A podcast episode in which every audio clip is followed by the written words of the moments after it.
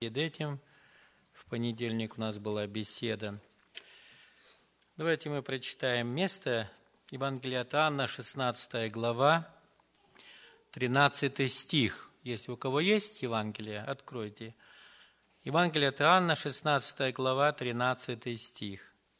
Здесь написано так. «Когда же приедет Он, Дух истины, то наставит вас на всякую истину, ибо не от себя будет говорить, но будет говорить, что услышит, и будущее возвестит вам. Когда же приидет Он, Дух истины, то наставит вас на всякую истину.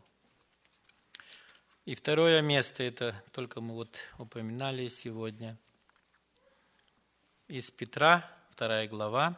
«И сами, как живые камни, устрояйте из себя дом духовный, священство святое, чтобы приносить духовные жертвы, благоприятные Богу Иисусом Христом.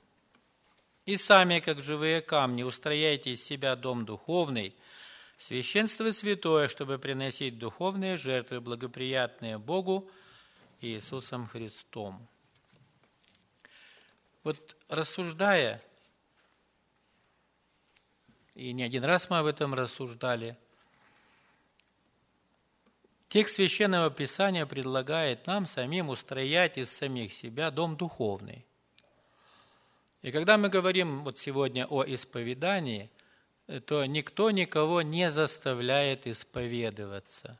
Братья и сестры, не бойтесь. Не бойтесь. Потому что исповедание, само слово, почему-то вызывает в людях страх. Помню брата одного, я был в гостях в этой церкви, он семейный, он говорит, знаешь, брат, как я замучился. Я в апартментах работал, убирал квартиры после жильцов. Я, говорит, приехал из России, для меня было все новое, меня устроили в помощь э, помогать там. И вот, заходя в очередную квартиру, я увидел в углу целую кучу грязных журналов. И я не смог победить свое любопытство – я немного смотрел, но все равно посмотрел. Сам он проповедник. И говорит, с этого момента я потерял покой. Я их собрал все в кучу, выбросил их, все как положено сделал, вычистил номер. Но особенно мне было неприятно это воспоминание перед каждой проповедью или перед усердной молитвой, потому что у нас есть молитвы особенные, скажем, о детях или какой-то беде в семье, каких-то трудностях. Это он мне лично сам рассказывал. И он говорит, я настолько измучился, и я думал, ну как выйти из этого положения? Я говорю, а разве ты не молился так, как написано в послании Анна в первой главе, о чем сегодня читали? Кто помнит, о чем сегодня читали? Из первой главы Иоанна, послание Иоанна. Если исповедуем грехи. Он говорит, я молился Господу, а покоя не нашел. Вы знаете, оказывается, это место говорит о том, что надобно так делать, исповедовать Богу. И некоторые получают совершенный мир и покой, и хорошо – Кровь Иисуса Христа очистила. Некоторые же этого не получают. Почему? Это, видимо, знает тот, кто что сделал. И в данном случае он говорит, я мучился, мучился, пришел к выводу, нужно исповедать. Встал вопрос второй, кому? Братья и сестры, кому лучше исповедать? Как? Кому доверяешь? Он подумал жене, а потом Подумал сам себе, скажу жене, она примет сегодня, а через месяц вспомнит. И отказался от этой мысли. Что, сестры, думаете? Как вспомнит? А вот бывает что-то взаимоотношения супругов натянутые. И если супруга понесла это бремя, хорошо, а если она не понесла, то ему раз сразу и уколет его. Приятно это будет? Да еще скажет, я расскажу, кому следует и тебе. Ты потом меня вспомнишь. Это значит манипулировать мужем. И он говорит, я не стал жене говорить. Правильно или нет, это он знает. Он знает свою супругу. Мужья знают жен, и жены знают мужей.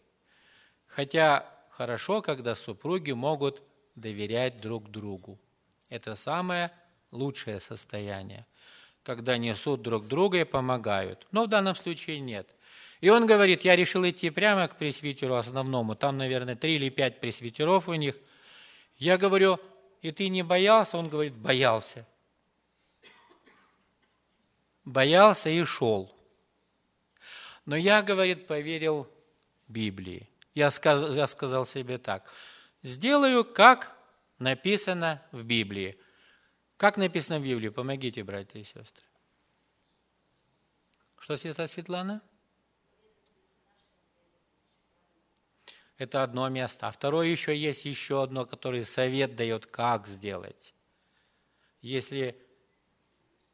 Ну, сегодня брат читал уже, Василий Абрамович. Пятая глава Иакова. Помните? Признавайтесь друг перед другом. А он говорит, а выше написано, если ты имеешь болезнь, а я, говорит, сам себе сказал, да я же заболел уже, настолько, что ни покоя нет, ничего не могу. Как написано, призови, я так и пойду. И он пошел. И говорит, я пошел и все рассказал, все как было. я, говорит, помолился.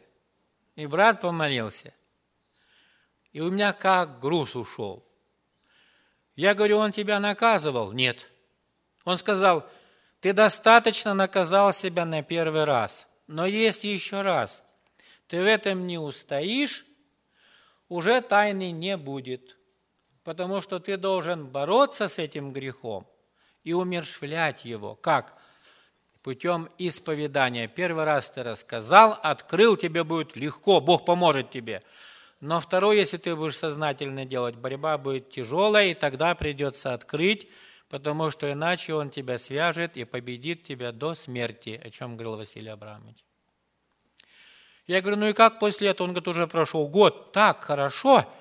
И наоборот, у нас отношения с братом такие доверительные стали, такие близкие, и у меня никакого страха теперь нет перед ним. Но страх есть теперь, где-то что-то, как-то я, надо же будет исповедовать. Нет, лучше я буду не касаться не буду.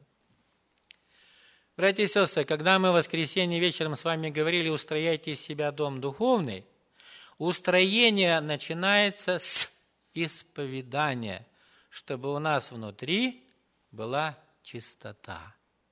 Потому что Господь может нас учить и давать благодать в чистое сердце. Духовный рост начинается тогда, когда в сердце чисто, его нужно очистить. И это нужно делать, чтобы Господь работал в нас, и у нас был духовный рост – вот смотрите, пять примерно видов я для себя пометил, как-то я беседу вел на эту тему. Когда лучше всего помогает исповедание людям, и мне, и вам, и детям нашим, и молодежи. Исповедание после покаяния. Вот заметьте, и в нашей церкви, и на молодежных общениях каются молодые люди, мы говорим, если о молодых людях, три раза, пять раз, восемь раз – может быть, вы знаете другую цифру. И почему? Потому что они не открывают, что их связало. И бедняжки так мучаются, сами мучаются в себе. Почему не открывают? Боятся. Боятся. И напрасно боятся, напрасно. Боятся родителей, напрасно. Самые верные – это родители – Самое сильное в молитве о вас, если это дети, это родители ваши, надо им обязательно доверять. Рассказать, где вы были пойманы, что вас держит. Потому что просто исповедание, вот, которое здесь выходит молодой человек, если мы говорим о молодых, он помолится, да, его отпускает на какое-то время, это сила связывающая или согрешение. А если оно не открывается потом, потому что Бог – призывает все во свет, и во свете сила тьмы теряет силу. Сколько раз я сам свидетель, когда те, кто рассказывали, что они сделали, куда попали, только они назовут, и сразу как-то облегчение. Потому что Зло, оно обладает силой связывать и угошать радость. Нужно вынести на свет. Итак, самое лучшее средство борьбы, чтобы нам расти, это исповедание после покаяния, чтобы ничего не осталось в тени. Тогда легко молодому человеку расти, так и написано, возрасти, чтобы возрастал во благодати, как от чистого словесного молока. Второго, второе за лучшее – это когда молодой человек принимает крещение. Потому что не секрет, некоторые молодые люди говорят так. Ну вот после покаяния прошло время, я там, там упал, но вот я когда крещение приму, обязательно эти грехи отойдут. Отойдут? Не отойдут. Это тоже правда, они не отходят. Вода их не омывает, и молитва других не освобождает. И как хорошо, когда мы говорим о молодых людях. Ну, если есть средние или взрослые. Когда молодые люди говорим о, о крещении, если перед крещением они просто скажут, что было у меня вот это я сделал, вот это сделал, мучаюсь. Лучше я помолюсь, открою, чтобы мне чистым принимать крещение. Это самый верный, правильный путь. Самый правильный путь. С грузом принимать крещение, это значит, он входит и потом будет постоянно напоминать, и разрушать внутри жизнь. Почему мы иногда не видим, что после крещения одни хорошо пошли вверх, а другие хромают, хромают, раз и нет, и нет. Почему? Какой-то червячок был внутри. И он оказался живой и стал разъедать душу изнутри. Итак, первое после покаяния перед крещением. Третье – это перед браком – это трудно перед браком. Иногда молодой человек задает нам вопрос, а что, я должен все говорить своей невесте? Нет. А она должна все говорить? Нет. Но если у вас есть теневые стороны, которые вас беспокоят, как же вы с этим багажом входите строить новую семью? Как же вы надеетесь на полное благословение, если у вас рюкзак за спиной? Так вы будете его нести? И Священное Писание и практика в церквах показала, лучше, когда есть откровенная беседа, чтобы под венец или как по благословение, под благословение становиться чистым сердцем, ну, не имея укоризны или какого-либо согрешения. Четвертое – это перед служением. Знаете, есть у, у братьев Совета Церквей книга такая. Я ее читал еще в Союзе, здесь она у меня есть. Она еще написана, по-моему, ксерокс, да? Такая синяя. Синькой, да. Фиолетовым, да. Но она мне очень понравилась, потому что я и раз, и два ее читал. Хорошая, серьезная книга. И она очень хорошо готовит сердца тех, кто готовится к служению, как надо выйти на путь служения. Но иногда я так думаю, не мешало бы ее почитать не только братьям, которых избирают диаконами, нет. Хорошо бы их прочитать и регентам, и работникам воскресной школы, и сотрудникам с молодежью, потому что все трудящиеся – это сосуды. И всякий, кто на каком-то участке трудится, на каком-то грядке, вот, он, трудясь, должен обязательно иметь чистое сердце, потому что через чистое сердце действует Господь. Сильно действует. И когда сердце чистое, тогда и есть успех. Почему иногда молодые люди или взрослые люди так много проявляют активности, думая, что в активности будут иметь успех? Нет, это не совсем так. Успех тогда, когда Бог поставит свою печать на это дело и будет благословлять. И тогда это будет иметь успех.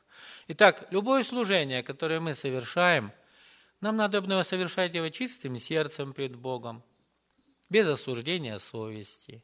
И тогда будет успех очевидный для всех.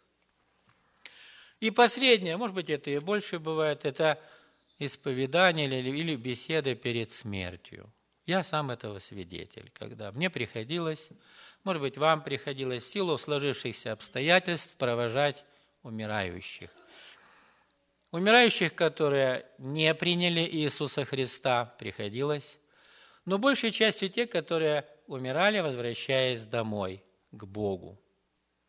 И вот вы знаете, довольно часто такие души всплывает что когда-то было, и беспокоит. А что-то, наверное, уже не беспокоит, потому что мы-то кровью, и Господь Иисус Христос это очистил и простил, а некоторые вещи почему-то волнуют. Почему? Я не знаю. Но та душа, которая томится, она знает, почему это волнует. И вот некоторые даже умереть не могут. Не могут. Настолько беспокойство сердечное, и пока не разрешится эта проблема, нет покоя. И несколько раз в жизни я сам слышал, после того, когда навещали братья, потому что человек жаждал этого общения, никто не заставлял, жаждал.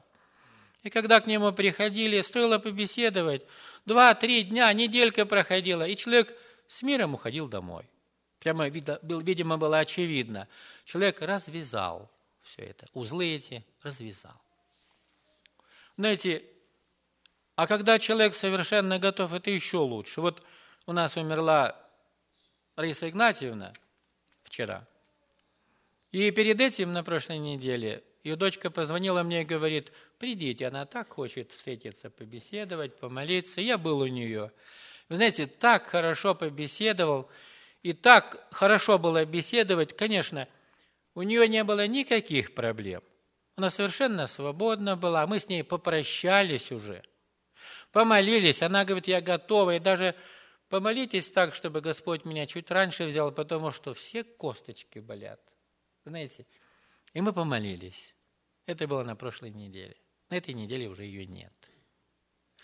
Когда на душе спокойно и чисто, когда ничего не осуждают, мы просто с желанием ожидаем встречи и даже не боимся сказать, помолитесь, чтобы Господь ну, приблизил встречу, потому что я готов. Если мы хотим иметь успех в жизни, нам нужно быть свободным и чистым сердцем. В притче 28.13 написано, скрывающий свои преступления не будет иметь успеха. Почему нет успеха в жизни? Братья и сестры, не потому, что неудачный день, не потому, что что-то случилось где-то на дороге, Подумать надо нам внимательно. Может быть, есть другие причины? Почему дети такие? Почему непослушание в детях? Ну, многие причины. Может быть, и не это, но а вот написано о том, что есть, бывает эта причина. И если вдруг эта причина, нам надо ее разрешить, тогда нам будет легко. Скрывающий свои преступления не будет иметь успеха, а кто сознается и оставляет, тот будет помилован. Два момента. Первое – рассказать, и второе – оставить. Рассказать Господу в присутствии кого-то. Так и написано об этом у Якова. И когда мы оставляем, тогда совершенный мир приходит в сердца наши. Если мы хотим успеха в нашей семье, если мы хотим успеха в церкви, нам нужно обязательно пережить вот это, о чем мы сегодня говорим. Это чистота сердечная – или исповедание. Мы не говорим о том, что история, э, скажем, сохранила, когда все церкви исповедовались, назначая день, скажем, следующая пятница, будет исповедание, все должны прийти, по очереди пройти. Нет, мы об этом не говорим. Нет. Но мы просто говорим о том, что надо нам иметь в церкви пост и молитву, чтобы Господь стал действовать, и чтобы желающие иметь духовный рост и успех – проверили себя. Если там что-то есть, то нужно исповедать. Кому? Кому Господь положит на сердце? Как? Господь научит как. В простоте и свободе, чтобы нам было хорошо. Смысл этой темы для того, чтобы мы имели духовный успех во всяком служении, в каждой семье и в нашем сердце. Мы сейчас помолимся. После нашей молитвы нам нужно еще остаться членом церкви на две минутки только. Итак, мы вставши, помолимся.